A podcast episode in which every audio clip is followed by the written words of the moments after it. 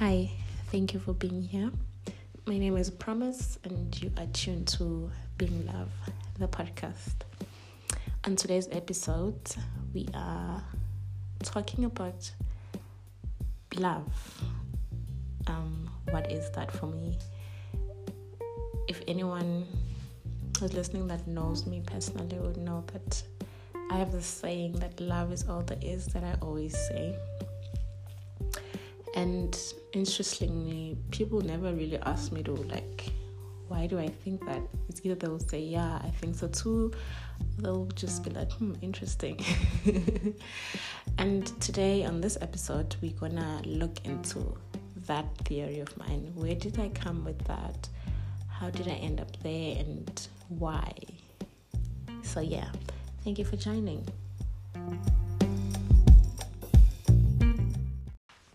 So yeah, love is all there is. I came um, to that sentence, I think about seven years ago. So I dived really crazy into trying to make sense out of being in this world. And what led me to that is also just an episode on its own. But I got myself Uh, in a situation where I was just not satisfied with what I was brought up with, with what I knew, and all these different cultures that I was exposed to. So I needed something that will make sense to me, something that will speak to my spirit. So I went in and I embarked on this journey of self-discovery. And uh, I don't really like using that term, but I think in this case it's quite Um, relevant. So on my self-discovery journey, um, I just realized what what moves me, what who is Promise in that sense, and love was just ringing a lot. I mean, growing up, people always told me that I'm such a loving person. Uh, you love this, that, that. So I grew up hearing all of that in in a way that I always kind of I think. Uh, I kind of became that because that's what people were telling me. Then that's just what I then became. Um, even when I didn't want to like be understanding and loving in the situation, but because I was already projected as this person who's loving and understanding, then I would just follow that. So that was one part. Um, but in my my own journey, when I was discovering it for myself, um, I came across very brilliant teachers. I think the first really brilliant master teacher um, that I came across was my dad, um, who used to really try and give us wisdom of of love, of Ubuntu and Christianity. So he was a big fan of Christianity. I mean, I was raised in the church, I was born in the church. Um, at one point, our house was the church. And the fundamental message of the Bible is is love, in my opinion. It's just like just love. So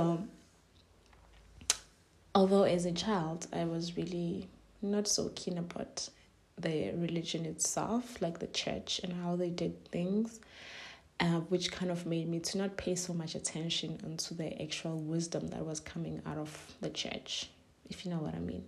So my dad would really try outside of the church, inside of the church, to always like give us this gift, he called it, that he got from his father. So he would say, um, this is what I need to give you. This is the gift, the gift of love, the gift of being love. And now when I look back, I think, oh, I wish I have paid so much attention to those days, because my dad had passed, and now I just think of all those conversations we had, all those things you tried to teach us, where I wasn't ready and I wasn't listening. So yeah, that was the first part of where I kind of was introduced and was taught, and I was had my guru, you would say, um, and I, my relationship with with church, with the religion, with Christianity was really not good. I God. I don't like using hate, but I hated going to church. I hated everything about it. I hated singing. I hated the whole guilt of things. I did, never felt there was any love or warmth or any, like, it was all about, you know, yeah, you shouldn't do this and that. And it was really um exclusion of other people. You know, they would, we had a saying, so other people, they call them the word oh, English. English is not my first language, so I really don't know how to use it. Sometimes the words, um, they only come in my native language. But anyway, let's not get off topic. So, um, Shabatsi, it's someone who's not going, who's not Christian, but it's in a way that they, they word, they worldly, like they, they, they own the world, they physical. Yeah, I think physical would be the better one. So people that are physical, and they consider themselves to be spiritual since they go into the church. And I didn't like that. I didn't like that, uh, that they call other people that. So I kind of like just rebelled against the whole idea, which made me say things like I hate Christianity and stuff. Like really not understanding that I hated the institution, but not the wisdom that it tried to bring forth. And interestingly, whenever I found myself in any any danger that I thought it was danger, whatever, I always called on the three holy na- I think it's called holy holy names, I don't know, the, the three Trinity, yeah, the Father, the Son, and the Holy Spirit. And it was a prayer my dad taught us very, very young.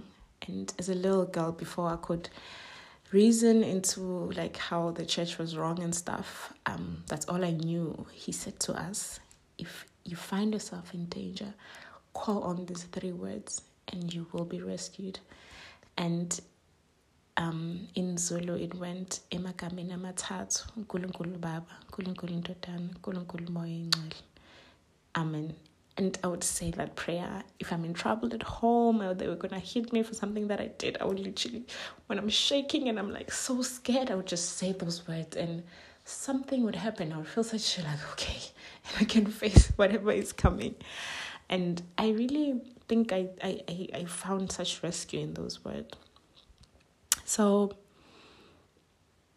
I wasn't completely against it, obviously. But then I moved from home and did studying, whatever. I was living in Cape Town. Home was um Johannesburg, Gauteng, which is like, yeah, different province, like almost two thousand kilometers away. Uh, yeah, almost. And I was introduced suddenly in different kind of ways of being, like religions and stuff. And wait, prior to me moving, when I was around sixteen, when I was really going through my um breakthrough, I would say, when I was really rebellious against everyone and everything, um, I came home one day and I found two books that were randomly there. I don't know, maybe my mom, I don't even know how they got there. They were like self-help, self-help books. Um... by John Spe- Spencer, I hope I'm saying it right, Who Moved My Cheese, and The Present. So I read those books, and phew, I have never came across anything like that before. And I was just, I fell in love. I used to carry The Present with me everywhere I go, and I would, um, and I would read it all the time. And I, the idea of the gift you give yourself just by being in the moment and in the present as a sixteen-year-old, that made sense, and that answered all these questions that I had inside. Most of them were being answered, or at least like like shedding light into them. And I felt like, wow, I finally find something here. And in the same year, so I was reading this book in class, and my teacher, my grade ten teacher, saw me reading that and was like, huh, I have something you might like, and gave me, it's called The Secret. Yeah, it was pretty popular at that time, I think. Gave it to me, fell in love with it. I really loved it. the whole idea that I have control of my own life was like, wow, really? Like, are you telling me that I get to, like, have all this control? um, I loved it, and um, I read it over and over. Um, I had to give it back, of course, it was not mine, but when I gave it back, I already proven their theory that it worked. Um, just to go off topic. So I wanted to test the law of attraction that the book spoke of. And I looked into a magazine. I saw a beautiful skirt, a black and white skirt. And I was like, yeah, I want that skirt. And I just, just said that. And I don't think I even trusted that's going to happen. Like, I just said, okay, this is the skirt I want. And I just, like, um, made space for it, followed everything the book said, basically. A week went by. My mom, out of the blue, now, this is just totally out of the blue because she would never do something like that. She would take us to buy stuff with. So out of the blue, she's just like, okay, here's five hundred rand. It was a lot of money back then. Here's five hundred rand. You guys are going to share it, two fifty each. Go to town and buy yourself something. And we were like, wow, okay. Excited. We go to the taxi and we don't know Josie. We don't know town. Like, well, you know, we've been there with adults, not alone. So I go with my younger sister, Upindile, and the first store we walk in, it was a second-hand store, like, um, um yeah, second-hand. And we went in there. I just go in those shelves, these round shelves thingy. I go in there, flip through it. And my God, I live and die. Here is this exact same skirt, like the exact same one. It was ridiculous. I couldn't believe it. I just screamed. I showed Pinion. She didn't get it. I mean, it was a beautiful skirt. So she got, okay, wow, you got a, you found something nice. I should also look. Maybe I'll find something. And I was like, it's not about that. I wanted this exact skirt. And when I got home and I showed her the magazine, and this is the skirt that I wanted, and this is it here now. Like, how? And I don't, she didn't really grasp it, what was happening, which is fine. But for me, that was like, okay, th- that's it. Like, okay, I'm sold, I'm sold, I'm sold, I'm sold. And I really, like, took to, to heart what happened with that skirt. And I felt like, wow, I have literally superpowers. Like, I have actual magic in me. And a lot of other things happened with regards to clothes, because at the time, the only thing that was important to me as a sixteen-year-old was having nice clothes and having a nice school bag to take to school and having lunch in school. So there's a lot of other clothes that I got through manifestation, and I got the exact same thing that I wanted. It's in the most mysterious way, but the skirt was the first thing that happened. So yeah, anyway, so now I'm finding my own path and this Western way of philosophy, and I'm like, wow, I love this. I need to find out more about this. I couldn't find any books because at the time it didn't even occur to me to go to a library and try and find self-help book. I didn't even know that they were called self-help. I just thought, you know, there's these three books that I've read that are great. Um, so when I moved to Cape Town, I was studying there, and um, suddenly my boyfriend at the time, a huge reader himself, um, I was like, oh, okay. I went to his place. I saw there was the, the Secret. I'm like, yeah, I love that book. Like, really? It's not so great. I have way more here. And I just went crazy on, on like self-help. And then I went into philosophy, and then it just snowballed from there. I found myself in Asia, in... Um, in Asian religion, and loved Hinduism, loved Buddhism. I just went crazy.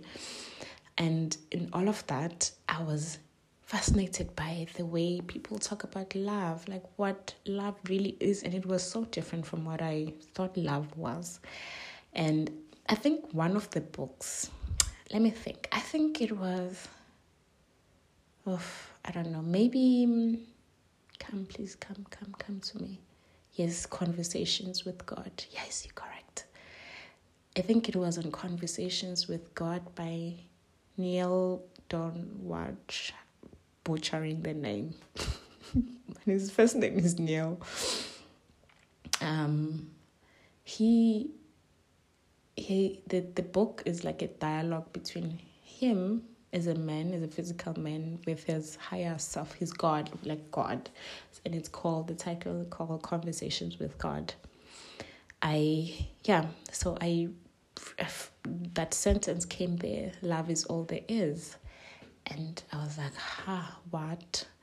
And when I dotted all the, like, all the other stuff that I, I've read, they all pretty much are saying that, but just not putting it in those words.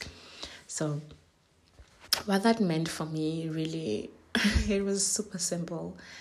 Um, firstly, the way he explained he explained what he meant totally made sense to me, but not in exactly the way he meant it, but in my own interpretation, my own head. What does that mean? Love is all there is. And it felt, it still feels like the most high truth that I've ever came in contact with. Like, love is all there is. And like, that's that. Because even hate comes from love somehow, like the love of hate. And without hate, we would not know what love is, right? Because then it would just be. But in order for us to know that this is love, we must know the opposite of love. So, yeah, not, I'm now losing track. So, yeah, self-help books, going to philosophy, going into this journey, discovering all of this jazz and loving this statement that love is all there is. And what I then took for myself,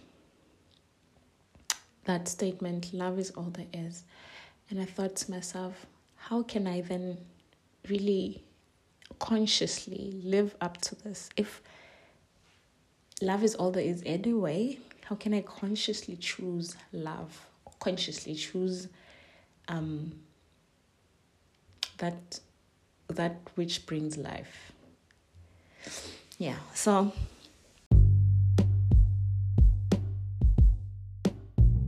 so in all that I've read, in all that I've um came across and I've experienced, I didn't just read, I've, I went to meditation classes for a whole year every week without fail. um I embarked on different studies. I literally changed my degree based on trying to, to to find this clarity on myself. And you know, when you're really trying to understand a certain topic like love, like I was trying to understand love, um you're trying to not just understand that, but you're trying to heal. At least for myself, I was trying to heal the part of me that felt unloved. I was trying to heal the part of me that felt unjust in the world by my community, my my my parents, my government, you name it. And honestly, when I was just in that pit of feeling that life is so unfair, I'm so unloved, and et cetera, um, this brought me back. It brought me back to my power. It brought me back to understanding that, but love is all there is, my dear. I mean, you're all here, you're all humans, and we're all just trying to figure out what the heck is happening here.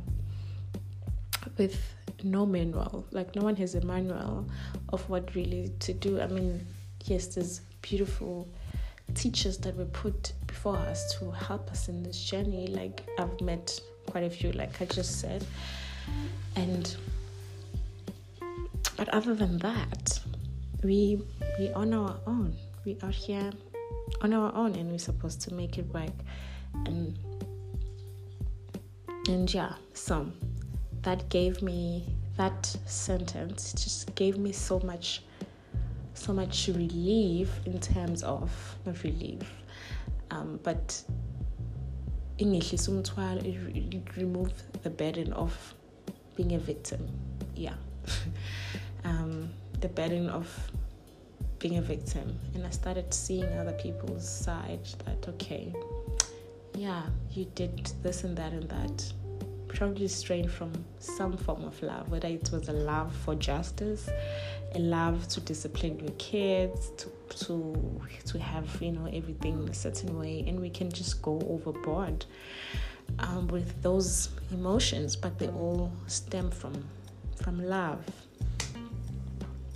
Okay, my loves, thank you. Um, thank you for tuning. I will be extending more into this topic of love and my journey in the stuff that I've been um, coming across in, the, in this past nine years now. Yeah, time flies. It's been nine, nine years since I left home and started this different journey. Actually, ten years, twenty thirteen. Yeah.